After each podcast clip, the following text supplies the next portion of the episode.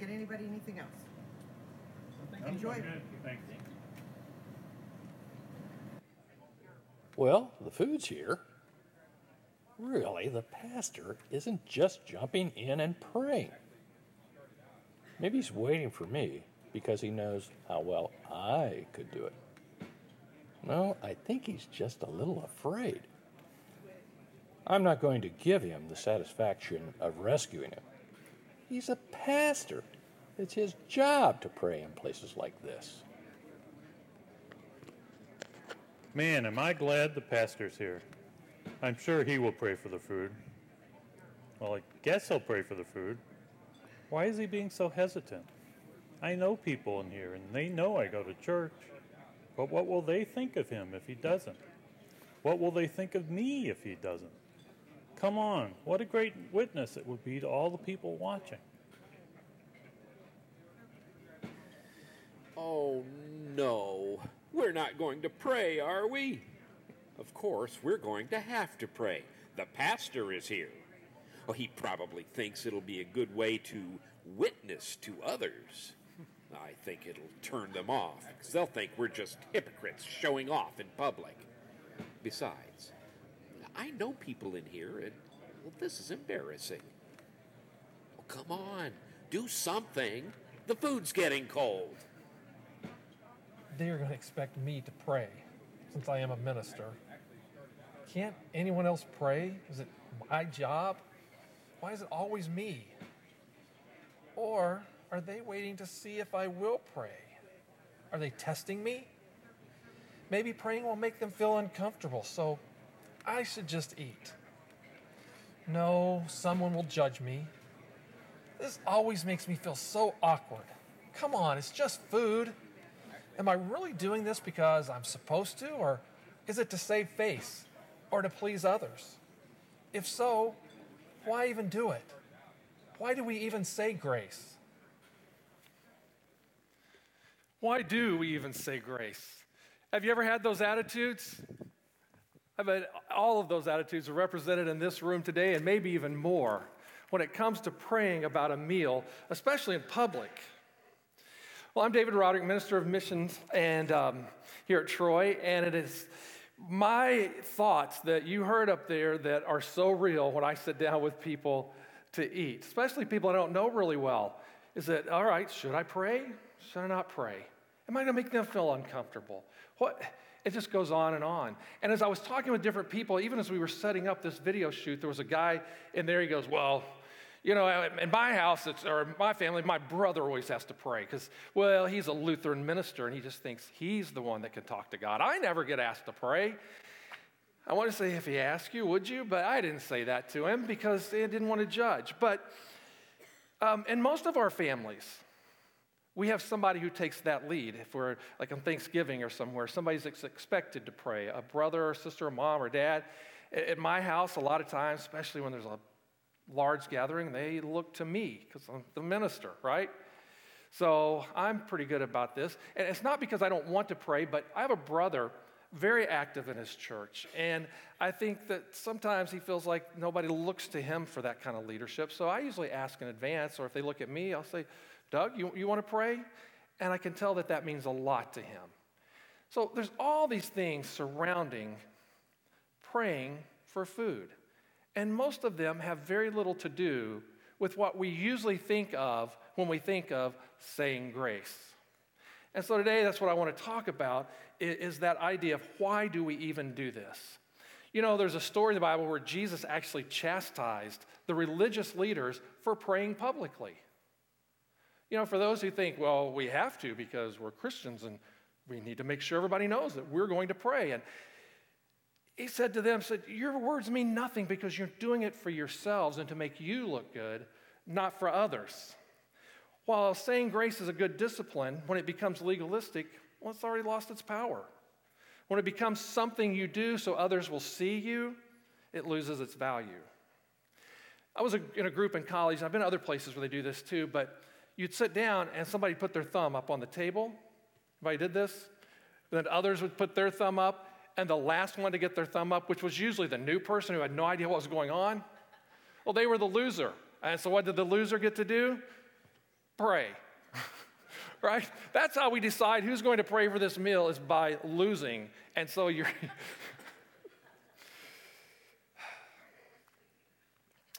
One of my most un- favorite uncomfortable situations is when you're at a, at a table in a restaurant and somebody else at the table is praying, and out of the corner of your eye, course, that wouldn't happen to me because I'd have my eyes closed, but no, you know, I'll see the server coming up. And, and the person who's praying is their backs to them, and you know she has no idea what's going on. And I always think, I'm going to, it's great, to see how this is going to play out.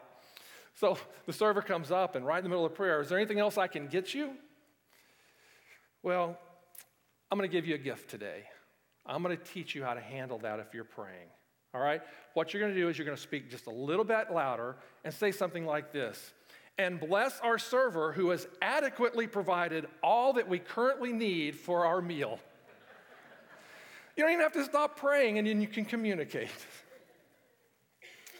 Well, all that brings us back to that question of why do we say grace in the first place?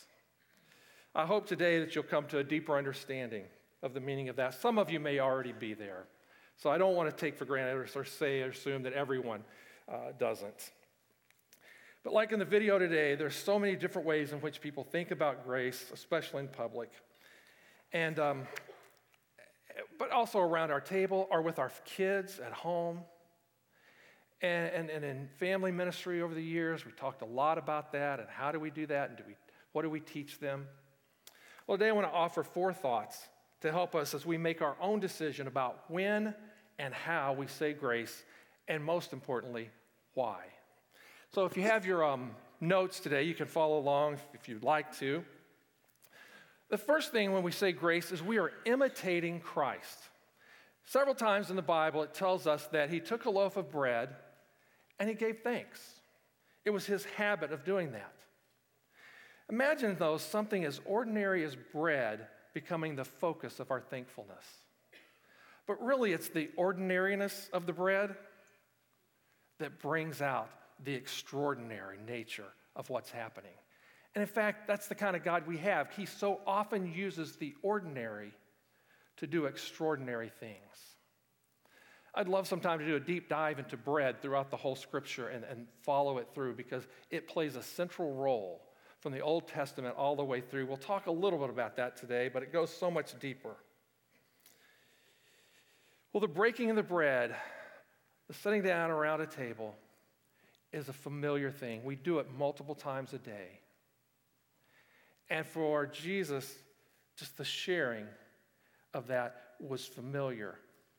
But it became so familiar that it became powerful later when he broke the bread on the night before he was crucified and he taught us a lesson. Well, there's a lot of familiar graces that we say. If you grew up Catholic, you probably know this one. I, I, remember my aunt and uncle who were Catholic, and we'd be at their home for a meal. We'd hold hands, and their family would all say this together, and the rest of us had no idea what was coming. But they would say something along the lines of, Bless us, O Lord, and these thy gifts, which we are about to receive from the bounty through Christ our Lord. From thy bounty through Christ our Lord. Amen. How many of you guys know, guys know that prayer? Yeah, a lot. Yeah, and usually followed by the sign of the cross. The Lutherans have a common table prayer Come, Lord Jesus, be our guest, and let these gifts to us be blessed. There's a Wesleyan uh, grace that many United Methodists share in, in meetings, and it goes like this Be present at our table, Lord, be here and everywhere adored. These mercies bless and grant the way that we may feast in fellowship with Thee. Amen. And there's a simple one that many of you learned as a child. If you don't know this one, it's okay, but I'm going to have you help me. I'll prompt you, and then I'd like for you to help me finish it. It goes like this God is great. Yeah, many of you know that one. Simple, but to the point. And eh, when our kids were little, we would say that a lot because it's something they could remember. But Again, the discipline of it is important, but it's more important to understand why we say it. Well, even prayer makes its way into pop culture sometimes. And many of you will be familiar with this prayer. And in fact, a part of this prayer has become uh, a little bit of a, the lexicon of our culture today. It's from um, that great race car driver, Ricky Bobby from Talladega Nights. He says, Dear Lord, baby Jesus, or as our brothers to the south call you, Jesus, we thank you so much for this bountiful harvest of Domino's, KFC, and the always delicious Taco Bell. I would learn one of those others, but but the point of this is even there there's this recognition that what we have comes from beyond ourselves. Later, I'll give you a couple, other, couple more other ideas about saying grace. But as we say grace, we participate in the same manner as Jesus did as he humbly recognized the need to be thankful for what he had. The next part of saying grace goes in a little different direction, but we are recognizing, when we say grace, those who are responsible for our food. Now, we intimate the fact that it's God who provides all of our needs, but God uses us in multiple ways to help make that happen. I started thinking about a list of those people, and it's, I, I, there's no way. I'm just going to give some examples, but we have farmers, we have field workers, we have people who transport the food from place to place, we have logistics folks that set that up, we have those who process the food, grocery store employees, uh, restaurant workers. Uh, a few weeks ago, we were at a um, wedding. Well, I'm going to tell more about that story in a minute, but I met one of my son's friends who's a chemist, and his job is to test foods, to make sure that what the label says is in those foods is really in there, to make sure that we're getting what we're promised from the people who make the food, and to make sure that there's nothing dangerous to us in those foods. Think about that. He went to school as a chemist, but what he's doing is protecting our food supply. Well, let me ask this. How many of you, I'm going to ask you for hands in just a minute, how many of you are currently working or have, or have worked in some form or fashion to help get food on our table. It could have been working in a restaurant, it could be a gardener, a truck driver, um, maybe you work at Nestle, um, whatever. What is, how many of you have done something in your past or currently doing something that helps put food on a table? Raise your hand. Wow, we have almost as many food workers as we do former Catholics in here. And isn't, isn't it amazing, though, how much goes behind that little plate of food that's set, set before us. And we need to remember those folks. Maybe you've heard uh, uh, somebody uh, when they've said a prayer before, something a mealtime prayer, something alongside and uh, along the lines of "Bless the hands who have prepared this food." And that's what we're doing. We're thanking God for the food, but also for the people who had a part in the process of bringing it to us. To say grace before meals, among other things, is to remember that it was God and not our credit card that provided our meal. And a pre meal Thanksgiving recognizes the dozens of people who did hard work to get your food to you. As believers, I think we need to step up our game. I think we need to tip our servers better. I think we need to say words of encouragement to the clerk who's checking us out or to the people stocking the produce, or the truck drivers, or whoever, or if it's grandma who's made a great meal for you out of love, to give her a hug and just tell her thank you. Go above and beyond to let people know that you are appreciative of their role in feeding you.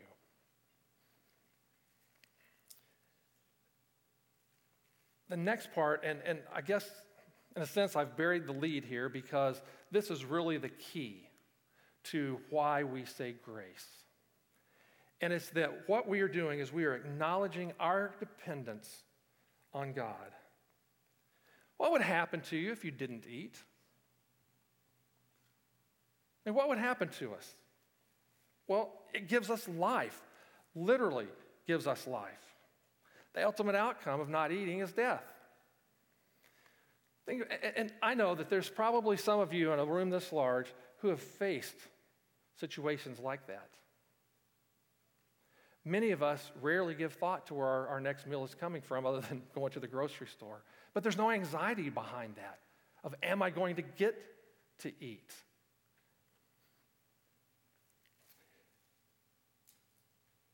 We have to eat to stay alive. And everybody in this room at least the best I can tell, is alive. That means from the time you were born until this day, you have never gone through a time in your life where you did not have enough food to sustain your life. We were in Mexico. I started to say that earlier. We were in Mexico a few weeks ago to celebrate my son's wedding. And we, uh, we got in early around 11, had a little bit of lunch, and then we took a shuttle uh, about an hour and a half south of Cancun to this villa they had rented where they were going to have the wedding. And my, part of my family arrived. There were several of us, and then my uh, daughter in law's family arrived. Well, everybody was there except my son and his fiance at the time, and a few friends. They were picking up from the airport and we're not going to be there until late. And there was no food. And now, mind you, we've, it's been seven hours since we've eaten, right? So we're going to say those words that we often say we're starving to death. If you think about it, those words really aren't very true. But there was a panic set in. And you've got one of my sons on, the, on the, his phone trying to figure out where um, a taxi is. Can we get a taxi up here? Is it worth $40 to have them come and take us to a grocery store and get some food for us? Uh, another one is looking the, for the restaurants in the area. Well, it's a two mile walk to the closest one. There's a storm coming in. It's dark. We don't know where we're at in the middle of Mexico. And so everybody's just, I mean, they were intent on trying to figure out how to get food. Well, I put my Guy Fieri hat on and my favorite show is Gross, Guys Groceries Games. So I look around, and there was two different kinds of rice there. There was a little bottle of soy sauce with lime in it. There, were, there was a box of mixed nuts and a package of pistachios and a handful of other little seasonings. So I started boiling the rice. I got somebody else to help chop up all the nuts. And then we found this bag of kind of granola like stuff, flaky things with, with some chocolate in it. So we poured that and the nuts and the soy sauce in a pan and we heat it up. We pour it over the rice and whew, our lives were saved. Now, I want you to know it tasted pretty good. it will forever be known in our family as granola rice.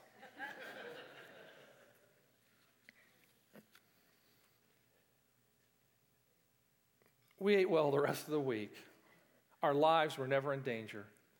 Yet our anxiety was high because of the lack of food for just a few hours. Imagine if you didn't know where your next meal was come from. Can we even do that? Add in your, your family, your kids, and all of a sudden you begin to understand the anxiety that goes along with that. The Jews in the first century uh, were under Roman rule and heavily taxed, and food was scarce for them. And so even just bread became a commodity, really. And so um, that's, that's why so many of those stories, especially in the New Testament, surround bread. But getting the bread to people, remember, there's enough food, the earth supplies enough food for all of us. It's the distribution that becomes difficult. And there are things that happen. I mean, governments sometimes stop the flow of food to certain people groups. Natural disasters, poverty, all kinds of things can delay food to get to us. There's a story just before the scripture you heard today in John chapter 6 where there were about 5,000 plus people that had followed Jesus out into the wilderness to hear him. Kept hearing all these things and seeing the things he did, so they followed him out there. And Jesus' disciples realized these people are out here, they have no food. They didn't prepare, they just came out. So they look around, they find a little bit of food, and in fact, it's kind of interesting because John says that the little boy who had food, because um, there was a boy there had, had five loaves of uh, bread and two, lo- and two fishes, it was barley bread. And barley bread was like the, the bread of the poor. John felt it was significant for us to know that. That this little poor, this boy who had bread just enough to feed his own family was willing to give it up. And Jesus took that bread and he gave thanks, not because he was going to be able to eat, but on behalf of everyone. They began to pass out the food. It says everybody had their fill, and they even collected more food at the end. And Jesus made sure they collected the food. Why? So they would have it again, because you save what you have. Well, one of the reasons that we acknowledge our dependence on God is that we recognize not only does He give to us, but that he often uses others, as I mentioned, to be the agent to make sure other people's needs are met. And I want you to know, eh, really all of you who attend here, but some of you specifically, have recently done that. On November 10th, we had a food packing event right here in this room. And we made uh, enough food to feed 15,000 people. In fact, I have a picture of this that was happening. Do we have that picture of the food packing event here in the Family Life Center? So here it was. About 200 of you showed up, and in two hours, packed 2,500 bags of food. Nine days later, see this next picture. The barrels that we put that food in are being loaded and sent to Trinidad and Tobago. I don't know if you know, but they've had devastating floods there. People have been cut off from food supplies, they're living in shelters.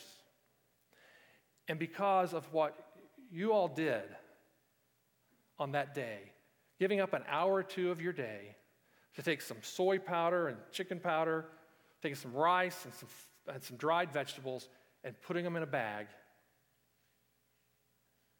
thousands of people two weeks later were able to eat. That's a miracle. We call the feeding of 5,000 a miracle. You all were part of a miracle. You became an agent, a missionary of sharing love through food with people in need. Today, you're going to have an opportunity to pick up an Advent calendar. And this is a part of the way in which we support a food program that's in our area that feeds kids all through the summer, but also sends food home on the weekends. And if you use these each day, either adults can do this, you can do this with your children, but each day you read a part of the Christmas story. And throughout the month, you'll read the entire Christmas story. But on the back of each flap is an item that you can donate. And you might want to look a week in advance and do your shopping, whatever. But you can bring those foods back here. We'll make sure they get to the Twigs program. And if you fill out one calendar, that is enough to feed one child for an entire month with, week, with a weekend bag they take home on Fridays. So you can continue to be a part of feeding others this Christmas season. In his Lord's Prayer, he said, And give us this day our daily bread. Remember that line? That was so familiar to his disciples, first because um, they remember their people. Many years before, thousands of years before that, they were enslaved in Egypt. And God sent this guy, Moses, to lead them out. And he led them out of generations of captivity, out through this wilderness on the way to their nation. And they got out there and they ran out of food. And they got upset. They said, Moses, you brought us out here just to die? But God said, ah, You can trust me. And he started providing every day this stuff called manna. They called it the bread from heaven. And he always he said, Take what you need for today, don't take extra. Because what he was teaching them is that you could depend on me, not just for today, but for every day. And so they had their daily bread. So when Jesus says, um, Give us today our daily bread, he's reminding us that God will not only take care of us today, but tomorrow as well. And that also comes, that, that, those, that the wording comes from the Proverbs. If you've ever read Proverbs 30, the uh, author writes this He says, Two things I ask of you, Lord. Do not refuse me before I die. Keep falsehood and lies far from me. It's a great thing.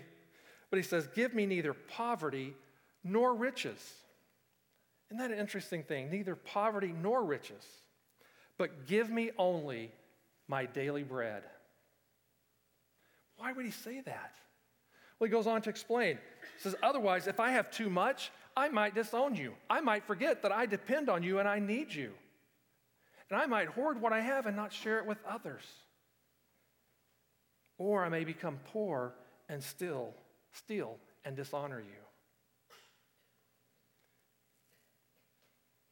Recognizing what God has given you and the ability that you have to meet your needs and sometimes even the needs of others is to recognize that God gives us what we need to leave, to live each day. And I think that's worth taking at least a moment to acknowledge. This acknowledgement does not always have to come in the form of a bow your head and pray out loud. Because again, it's not about the words, it's about the attitude of the heart. It could be one of the prayers we shared earlier, it could be one of your own, or it could be as simple as taking a moment before you eat and just think, be thankful for what is before you.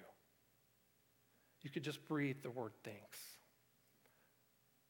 You could just in your heart look at it and say, God, you're giving me another time, another day. Tim told me a story a while back about a guy who, um, when he goes out to eat, especially like in a corporate world or something where there's you know no expectation of praying, it would be awkward or out of place.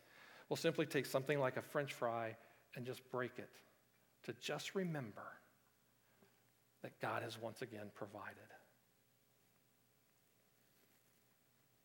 It's not how you do it, it's why you do it. And the why is because it is what sustains your life. We forget that because we have food available to us almost all the time. But if we didn't, we would begin to understand even more. So we don't pray because our parents told us that we should. We don't pray just because Jesus did. We pray because we once again are participating in the life giving sustenance that comes from God. I have to connect this to it, and it's the next part. We're reminded that Jesus is the bread of life. The scripture you heard today was a story of the people who had just been fed, the 5,000, and the next day they come back and they want more. And Jesus recognizes you didn't come because you wanted to hear more about me, you came because you wanted more food. Now, don't get me wrong, I don't think he was chastising them. I mean, how many of us pass up free food, right? of course they're going to come and get free food. They don't have the money, they don't have the means. They're going to take it. But Jesus says, I don't want you to miss the bigger point. He says that, that it wasn't Moses that gave the people manna from heaven, it was God. And God has given you manna from heaven now. He says, there's only one thing that he asks for, and that's that you believe in the one he has sent. See, Jesus is saying, I am the bread of life. I am the manna that has come from heaven to feed you. He recognizes that in, in the people there and in the people here, that while we do hunger for food, we also hunger in other ways for love, for acceptance, for life, for a career, for a purpose. We have so much hunger in us. And Jesus came to meet that. And not only in this life, but the real bread, he says, you'll never become hungry again if you eat my bread. Because even though you may die physically, because of that bread, you will live eternally. It's bread. It's recognizing that God loves you, wants to sustain your life now and beyond. And remember when he took the little bit and handed it out and he got more back? That's what he wants to do in your life. He doesn't want to just give you a little bit, he wants your life to be abundant. He wants you to be overflowing with the bread that he gives you. In the same way, we need food on a daily basis. We need God in our lives. It's a different kind of hunger, but a hunger nonetheless. We sang that song today. Said, We are hungry for more of you. That is being thankful and seeking out the God who loves you. Grace is so much more than the words we say, it's the recognition of the God who supplies all of our needs. It is being thankful to God who fills the hunger of our stomach as well as the hunger of our hearts. So the next time you have food set before you, doesn't have to be a big deal. Doesn't have to be a show for others. But just take a moment and recognize that your life is once again being sustained and say thanks. That is why we say grace. Let us pray. God, we are so thankful for what you give us on a daily basis. Lord, when we say the prayer you taught us, we are asking you to give us that bread that sustains our life today. Lord, let us always be thankful for it. But God, as we have more food than we need, let us make sure that we share it with others. And God, when we don't have enough food, let us be thankful for the others who share theirs with us. Let us be people who live with grateful hearts and grace filled lives. For it's in Jesus' name we pray. Amen.